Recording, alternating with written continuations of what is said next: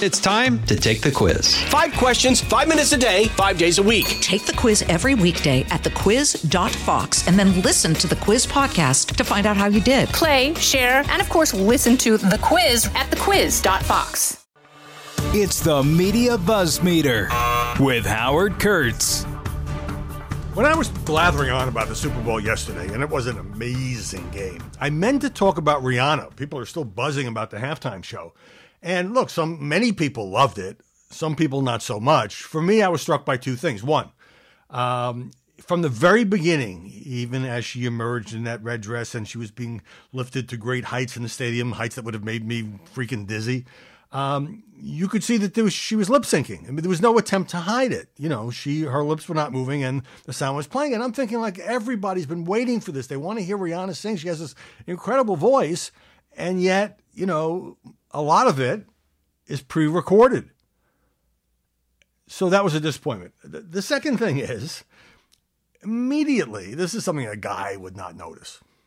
Maybe a guy who paid more careful attention to me than me. Uh, that there was immediate, you know, on Twitter and just in, in, living rooms across the country, people were like, "Well, she pregnant? She kind of looks pregnant. I, I, think she must be pregnant, even though she had her first child. Uh, it seemed like nine, or maybe it was, you know, couple more than that months ago." Um, and then, as soon as the performance was over, Rihanna's PR people put out a statement saying, "Yes, we can confirm she's pregnant with her second child." So that was an amazing bit of choreography to announce it that way by not announcing it, letting people see her, and then confirming it. So hats off to Rihanna on that bit of PR stuff. Meanwhile, uh, Jake Tapper of CNN, huge, crazy Eagles fan, you know, shows up with the green jersey and everything. And so he must have been very disappointed. But to his credit, I got to say, the, yesterday he had Patrick Mahomes on, you know, the guy the incredible quarterback from the Kansas City Chiefs who beat his Eagles team.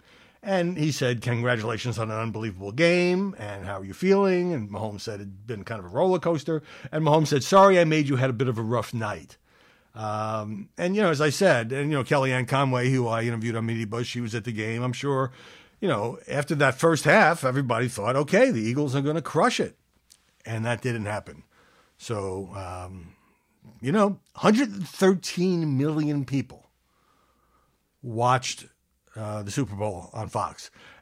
Last year was about 100 million. I, I, I, maybe there's just more interest in this matchup. I don't know, but there are so few events these days that are like television events where the almost the whole country is you know getting out the snacks and it's you know making a night of it over this sort of event and I mean, by comparison, this is not to denigrate the president, but Joe Biden reached 27 million people with a State of the Union. Well, look, that's a political speech. This is a game. You know, political speeches are what they are. In a football game like this, there were all these storylines, uh, the, the, two brothers playing on opposite teams, the two black quarterbacks.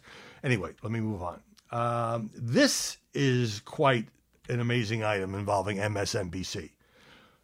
Former MSNBC host Krystal Ball, who I've interviewed a few times uh, years ago on my show, said she was scolded, according to Mediaite, by network executives for her coverage of Hillary Clinton in 2014. That is, she dared to criticize Hillary Clinton in 2014. Quote, next time you do any commentary on Hillary Clinton, it has to get approved by the president of the network, executives told Ball after she uh, aired a monologue. This is before Hillary was running, but everyone knew she was going to run, critiquing uh, Clinton's Wall Street connections and unfavorability among voters. Uh, she said this in a sit down with Joe Rogan. During the monologue, Ball talked about how people are going to hate this lady, and Clinton was a terrible candidate for the moment. Well, she wasn't the world's best candidate, but I mean, that is just so revealing that even in, not in the middle of a campaign, that one of an opinion host would be told, you can't talk about this, one of the most prominent Democrats in the country, without clearing it with the president of the network. Now, a lot of you who are kind of familiar with Fox but don't really watch it, this would never happen. There are lots of different uh, viewpoints. Within the conservative side, there are lots of different viewpoints. Different viewpoints on Trump running again, different viewpoints on Ron DeSantis, different viewpoints on Joe Biden. But more importantly, I mean, I've worked there for almost 10 years now. I worked at CNN for a much longer time before that. Uh, nobody has ever called me and said, you know what, don't go there, or you got to tone it down, or you shouldn't criticize this person. Uh, it does not work that way. MSNBC, which used Joy Reid, Rachel Maddow, and Nicolle Wallace to cover Biden's State of the Union, you know, doesn't really have much of a news division. It has people from NBC News, who I think are very good reporters and who it uses, but it's primarily opinion network. Now, there's lots of opinions on Fox, but we have a news division. And that's what I'm part of. Anyway, didn't mean to go off on that tangent. Okay, uh, just a little bit of a, a, a tease here um, from uh, Donald Trump's Truth Social. Uh, this was after, I believe, New York Times ran a story saying he's, he's spending a lot of time thinking up nicknames for DeSantis, like Meatball Ron and others. Uh, all the fake news is reporting that I spend large amounts of my time coming up with a good nickname for Ron DeSanctimonious, uh, who is obviously going to give the presidential thing a shot. They are all 100% wrong. I don't even think about it. A very important subject to me. Three exclamation points. Okay, raise your hand if you don't think Donald Trump spends time thinking about nicknames like Lyin' Ted and Sleepy Joe and Crooked Hillary and so forth. Uh, that's, that's not a criticism. I'm just telling you. Okay. Now, how many bites of the presidential announcement apple does Nikki Haley get? I mean, this is so symptomatic of the modern media slash political world. So, first she leaks word that she's probably going to run, and they all do that. Then she gets a lot of publicity by saying, here's the date that I'm going to announce February 15th, which is tomorrow. Today, this morning, Axios has the exclusive video in which the former South Carolina governor announces her candidacy for president, but she's still going to do the event, of course, tomorrow in her home state. So, in this video, uh, she says she grew up in a racially segregated town. I was the proud daughter of Indian immigrants, not black, not white. I was different. My mom would always say, Your job is not, is not to focus on the differences, but the similarities. My parents reminded me and my siblings every day how blessed we were to live in America. Some look at our past as evidence of, that Americans founding, America's founding principles are bad. They say the promise of freedom is just made up. Nothing could be further from the truth. So, you know, this is quite a rollout. Now, as far as Nikki Haley's candidacy, um, I think she brings a lot of strengths to the table, but I don't see the lane for her. Uh, I don't see how she's going to, you know, sure, she's different. She's the only woman who looks like is going to run on the GOP side. Um, and I don't know how she navigates dealing with Trump. So we'll see what she says tomorrow. But it is, I do tip my hat to her for getting out there uh, while everybody else is like, well, we'll just wait a few months and see what's happening. But one of the problems she has now is that it's become more evident that South Carolina Senator Tim Scott, from the same home state, uh, is going to run as well. And he would probably be the only black candidate. And so um, we'll see how all that shapes up. Let's get to story number one. I'm just continue to be in a kind of a state of amazement, amusement, and shock at the shootdowns of all these unidentified flying objects.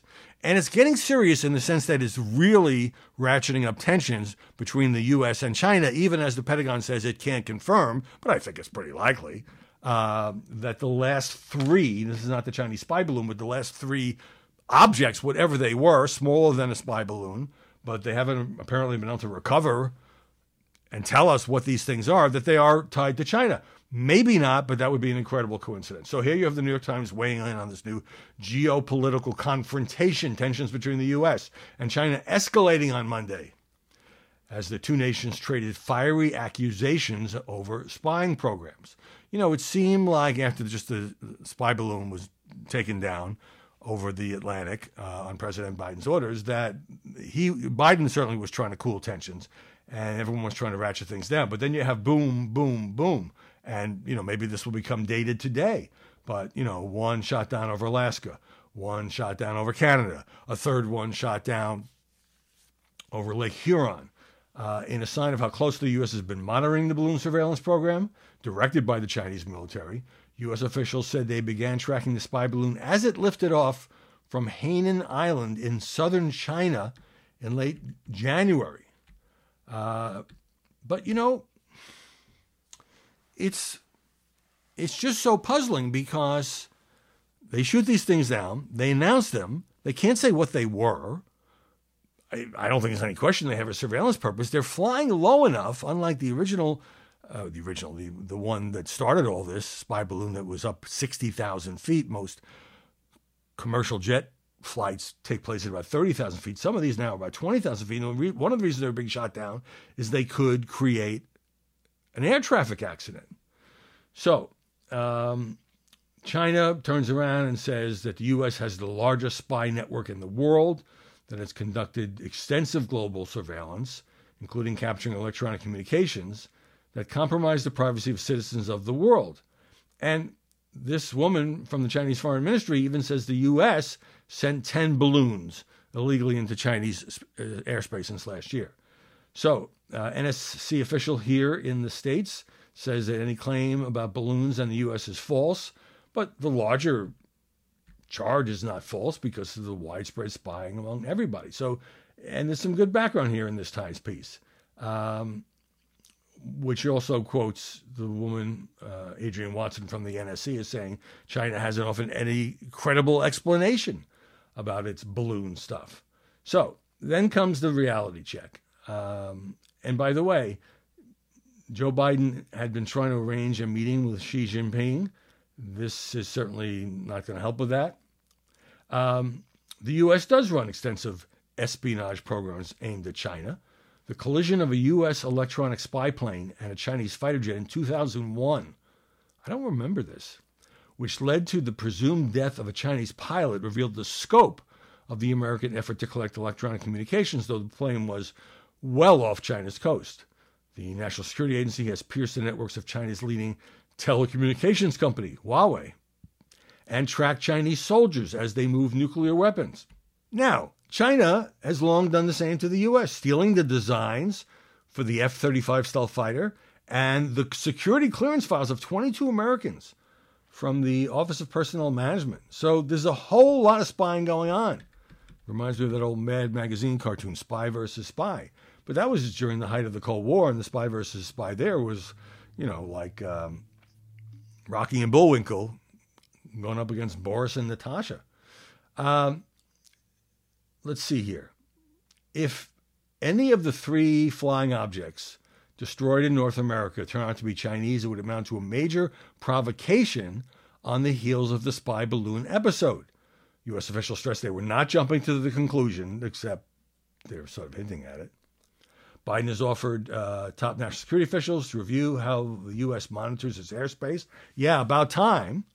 And there's even uh, a UFO task force. And as I mentioned yesterday, uh, officials saying, well, we don't believe it's aliens or extraterrestrials. Now,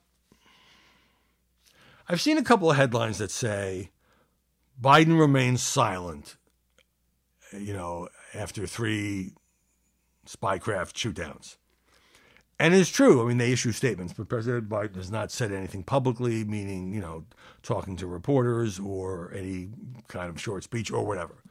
And I was thinking about this, and it's very much in Biden's style not to speak unless he has something to say. And for him to come out there and says, well, you know, we're monitoring the situation, and of course we're concerned, um, certainly doesn't add much, except it gives people a sense that there's a commander in chief in charge. And I was thinking about this. If this same set of circumstances had happened during the Trump administration, do you think Donald Trump would say nothing publicly for three days? But, you know, of course, they're almost polar opposites in terms of their personalities. But Trump would be out there repeatedly saying, you know, we are going to get to the bottom of this, and our response is going to be very strong, and nobody, uh, anybody who starts this is going to regret it, and there will be uh, retaliation, the likes of which they've never seen. And he probably would, you know, ratchet up tensions. But what a lot of uh, voters would see, at least people who like the 45th president, is you know projecting an image of strength, you know, and that. But that's not Joe Biden's style. He's having the Pentagon handle it. He's looking at, well, you know, we're going to have to deal with China, uh, second largest economy, trade, um, copyright problems. Um, look, when Mitt Romney said that Russia was the number one geopolitical enemy in 2012 and was mocked by Barack Obama, he was right. But Russia now completely tied up with the Ukraine war, and we see how bad the Russian military is. I think the larger threat, I mean, Russia's economy is just not that big. But China's is huge. I mean, the larger threat, both competitively on the economic side and militarily, perhaps, uh, is between the U.S. and China. Hey, let's pause right there. The buzz meter continues right after this. Hey, folks, it's your man, Keyshawn Johnson, here to talk about Angie, formerly known as Angie's List, your go to home services. Marketplace for getting all your jobs done well. Now, you might be wondering, what exactly is Angie? Well, let me tell you, it's the nation's largest home services marketplace, connecting over 150 million homeowners with skilled professionals to tackle any project, big or small. As a homeowner myself, I always have things I want to work on for my house, whether it's general home renovations or fun projects like putting in a pool. With over 200,000 pros in their network, Angie makes it a breeze to research, compare, and hire pros, ensuring every job is done well. Whether you're fixing a leaky faucet or planning a full kitchen renovation, Angie's got your back. And get this, folks. Angie's pros aren't just any old contractors. They're your neighbors, often running small businesses right in your community. Plus, they've been rated and reviewed by others in your area. So you know you're getting quality service. So why stress over home projects when you can turn to Angie? From finding the best price to scheduling a pro at your convenience, Angie's got you covered every step of the way. So get started today at Angie.com. That's Angie.com or download the app today to get started on getting all your jobs done. That's Angie, your trusted ally in home services. Let's go to number two. Mike Pence getting ready to resist that grand jury subpoena that he testify or provide documents, etc., uh, in the DOJ investigation of Donald Trump uh, trying to overturn the 2020 election. Uh, Washington Post citing two people familiar with the former vice president's thinking. Pence's decision to challenge special counsel Jack Smith's request is not really about executive privilege, which is what Trump talks about. Rather, this gets into sort of the uh, legalese, but bear with me. Pence is set to argue that his former role as president of the Senate, therefore a member of the legislative branch, shields him from certain Justice Department demands. Um, and this involves something uh, called the speech or debate clause, which protects people from what they say on the floor of the House or Senate. Um, and it's it strikes me as kind of an obscure argument involving the separation of powers and so forth. Uh, one of the sources familiar with Pence's thinking, he thinks the speech or debate clause is a core protection. He really feels it goes to the heart of some separation of powers issues. Uh, he feels duty bound to maintain that protection, even if it means litigating it. Well, that's probably good news for Donald Trump. But you know, on the on first glance, I mean, the vice president of the United States is a member of the executive branch. He does. It's kind of a unique. It's kind of a quirk of the Constitution. Have this secondary role as president of the Senate, which you mostly notice uh, when any vice president is called upon to break a tie vote. So he does have a little office in the Senate and so forth. And you could argue, I guess he is arguing, that he was in his role as president of the Senate when he was the presiding officer on January 6th, um, after, you know, beginning earlier and then concluding it after the riot, um, to certify the Electoral College result that made Joe Biden president. So you know, lawyers are very good at coming up with this stuff. Whether that argument will carry any weight, I don't know. You would think executive privilege would be easier to defend. On the other hand, it stretches it out, you know, and then the, the DOJ has to respond, and that could be a legal mess because just a lot of this stuff hasn't never been tested. I mean, there've been a lot of executive privilege cases, but in the context of a criminal investigation of the former president of the United States and whether or not you can get subpoena testimony from the former vice president of the United States, um, let's just say I can see why this could take a while. Um, Oh, here's a, a related couple of Trump items. So, you know, he's he's reviving again on Truth Social this argument about the nature of some of the documents that he took to Mar-a-Lago. Many of the so-called documents were merely inexpensive and very common folders with words such as presidential reading, confidential, classified, stamped on the front cover. I'm just a folder collector, right? Um, Trump wrote, and this this part really bothers me, and I, I'm consistent. I don't think anybody in either party should go there. Many of the so-called documents that the Gestapo took in the raid of Mar-a-Lago, Gestapo in quotes, unlike the non-raids of Biden, although we do know, know the FBI supervised uh, the search of the uh, Penn Biden Center. But it didn't have to be a raid because it was the Biden people who went to the Justice Department. Anyway, these folders, very common folders with words such as, well, I said that. Um, there was nothing inside the folders because when the papers were taken back, the empty folders would uh, be left behind. I would put them in a pile and keep them as he meant to write mementos.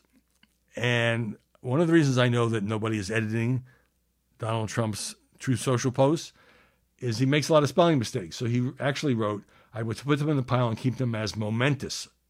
But he meant mementos. Nothing wrong with that. The just sounds to me the Justice Department views these as documents they are not. Okay. Story number three. This is so typical of what we see in Washington, where somebody says something that later looks pretty bad. It's later disproven. That later is kind of an embarrassing position to hold. And at that point, any public person has two choices. You can either say, you know what? I made a mistake.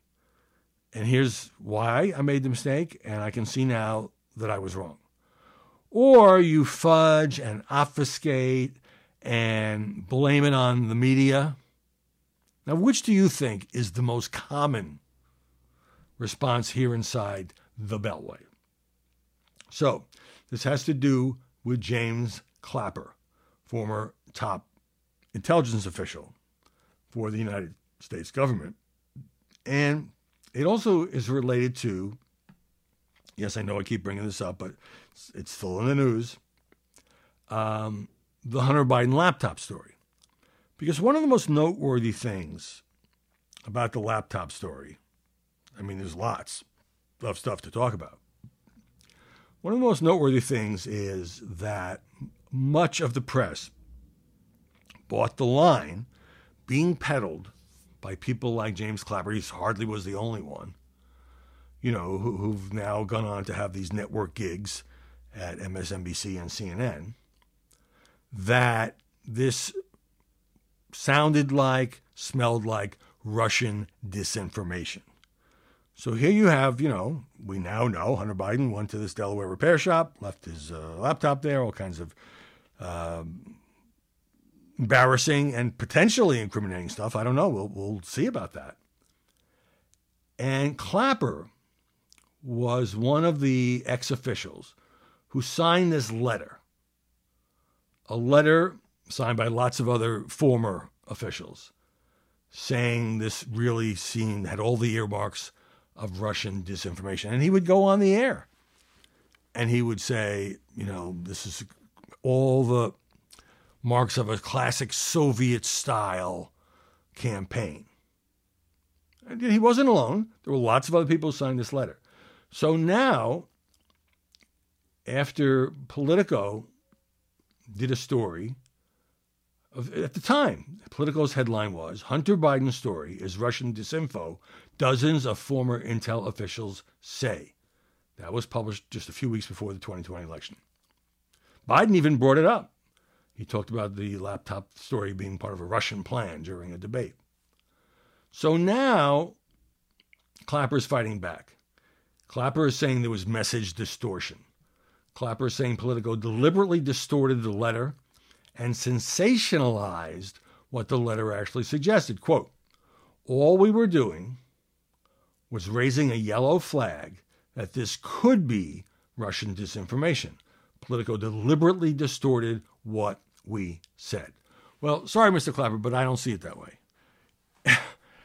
because it's a letter. It's not, you know, two sources say that James Clapper was heard saying this in a private conversation at some embassy.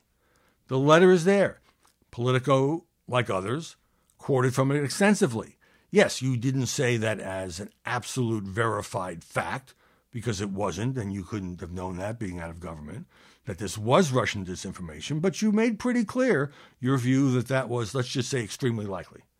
And a lot of the press followed your lead. And looking back, that was embarrassing. Uh, and then you have, you know, you have the whole sidebar story of Twitter making sure people couldn't share the New York Post story and all that.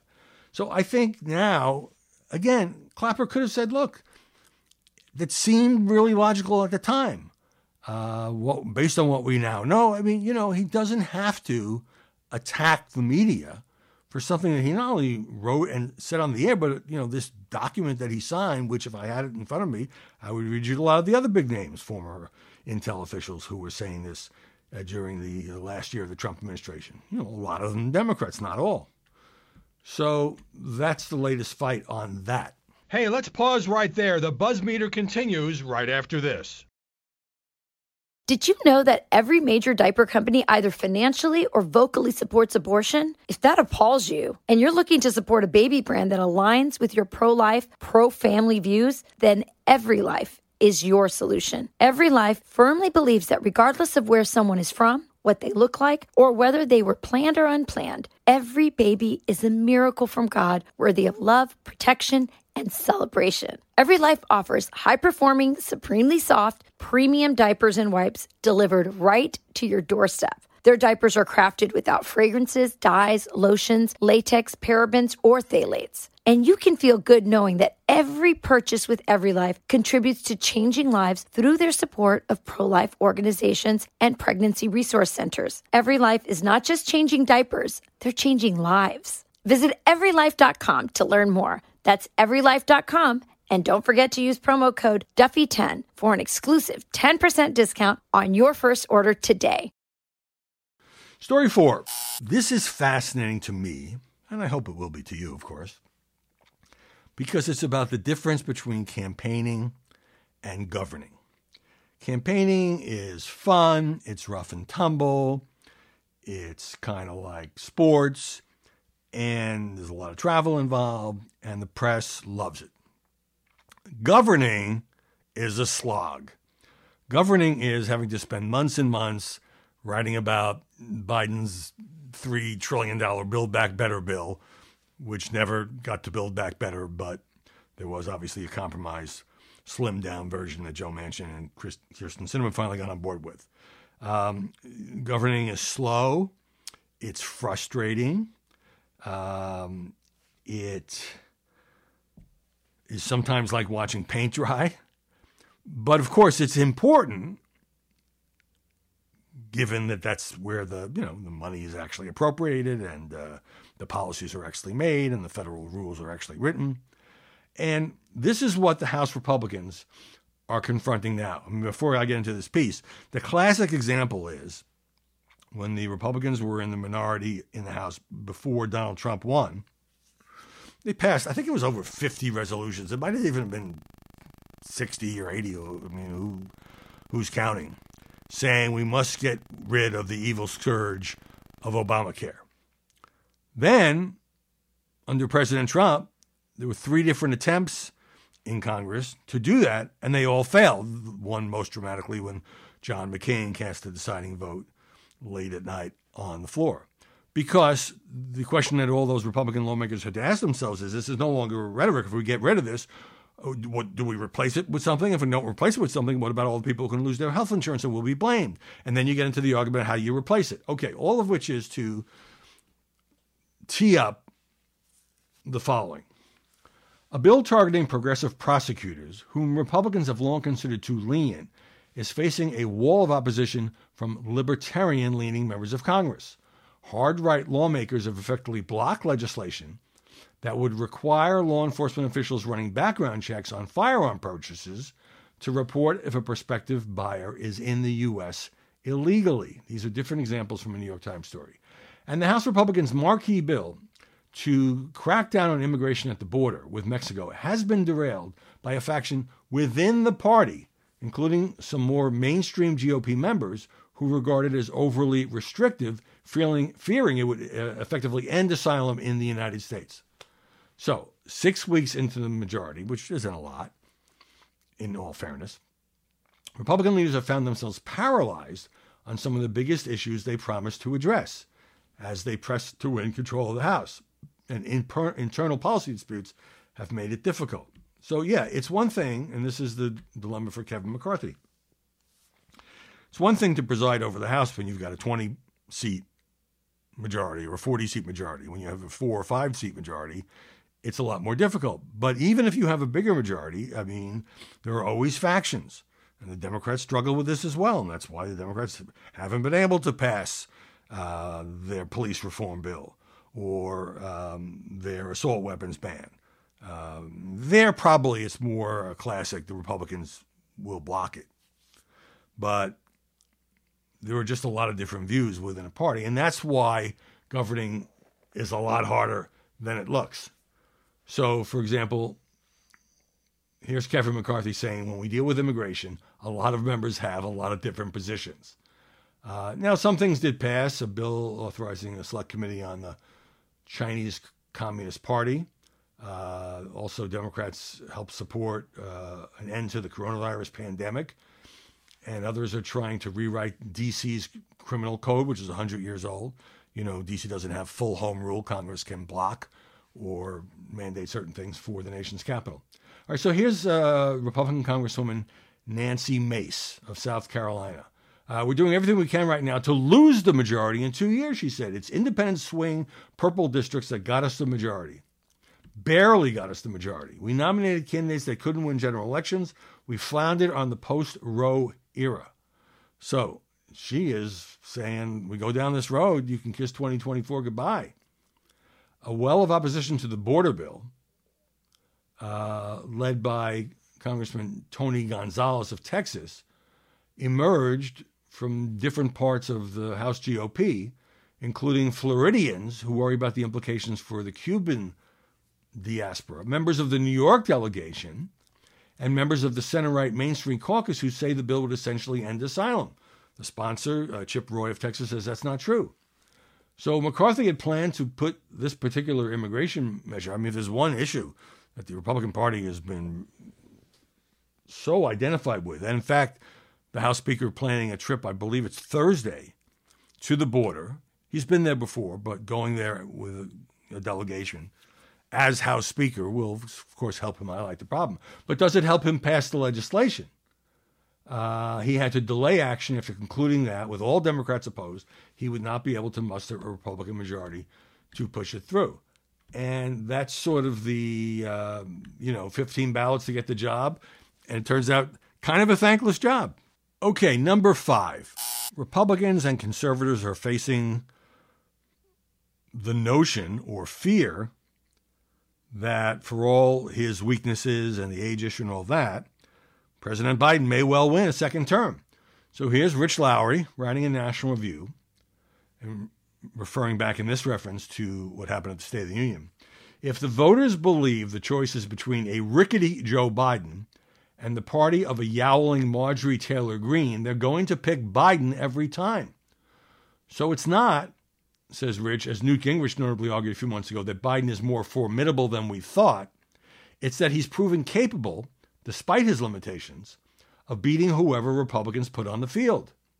The NFC South champion Tampa Bay Buccaneers weren't very good this year either, but when everyone else in your division is literally 7 and 10, being good isn't so necessary. So Lowry, you know, a little earlier in this piece goes through, you know, Biden's frailties and uh, weaknesses he's seen. He says he's never been a particularly great politician. But, you know, I would just throw in Biden has one thing that is very valuable in politics. He's continually underestimated. I mean, all of the political uh, and media obituaries that were written for Joe Biden uh, when he tried to run in 2020 and got clobbered in Iowa and New Hampshire before rescuing his candidacy uh, are quite amazing. And now, you know, not to sugarcoat it, you have the, these polls showing Uh, 58% in the Washington Post ABC polls say they don't want him to run for a second term. And a lot of that follow up interview showed is about age. He's 80 years old. He can't do anything about that. But back to the Lowry piece. Um, Trump leads in the polling and head to head matchups with Biden. But who would be shocked if Biden, working with a mountain of anti Trump material that grows almost by the day, prevails against him again if he should be the GOP nominee? All this doesn't mean we should panic uh, on the right says Lowry, but it does counsel taking Biden seriously. At times in 2022, the political environment seemed like it would save Republicans from paying the price for poor candidate choices, which is to say, a lot of the people recruited by the former president. Um, so, going with the risky choice in 2024, Donald Trump makes a disastrous second Biden term likelier, even if by no means certain. Trump already lost to him once. That was before his delusions about the 2020 election. Remember, National Review, not a big fan of Donald Trump. Uh, already lost um, before January 6th. He added a whole host of new outlandish statements and actions to his already prodigious record. And before his once fresh political act began to grow stale. I'm sure Trump supporters would refute uh, everything that Lowry just said, but he's just saying, look, Biden has a knack for winning. He's not that talented. You don't have to be that talented if Republicans play into his hands. There's every reason to believe that the Trump who lost to Biden in 2020 was much stronger than the Trump of today. The association with Trump proved politically toxic in the 2022 midterms, and nothing has changed that dynamic. Well, there's a long way to go there. Um, obviously, Rich Lowry is among those on the right who prefer to see any other nominee other than Donald Trump. And, you know, it does raise this question if for some reason, and he's still the front runner, I think, and still the likely GOP nominee, but we'll see. Um, if for some reason Trump doesn't get the nomination, whatever the reason is, I think the chances of Joe Biden winning a second term go down pretty significantly. Of course, it depends on who the Republicans put up, but just simply having somebody who is decades younger I think could be a real obstacle for the 46th president. Now, in short, then, the best candidate from Biden's point of view that he can run against is Trump. And the best candidate from Trump's point of view that he can run against is Biden. Because if he ends up running against some younger Democrat, he doesn't get the benefit of that age issue, which is tempered anyway because Donald Trump will be 78 the time of the next election. So this is what people are buzzing about. Thank you for spending some time with me. I appreciate it. Hope you'll subscribe to our little venture here, and we're back here tomorrow. See you then with more Buzzmeter. Listen ad free on Fox News Podcasts and via Apple Podcasts, and Prime members can listen to this show ad free on Amazon Music. From the Fox News Podcasts Network. I'm Ben Domenech, Fox News contributor and editor of the Transom.com daily newsletter, and I'm inviting you to join a conversation every week. It's the Ben Domenech Podcast. Subscribe and listen now by going to FoxNewsPodcasts.com.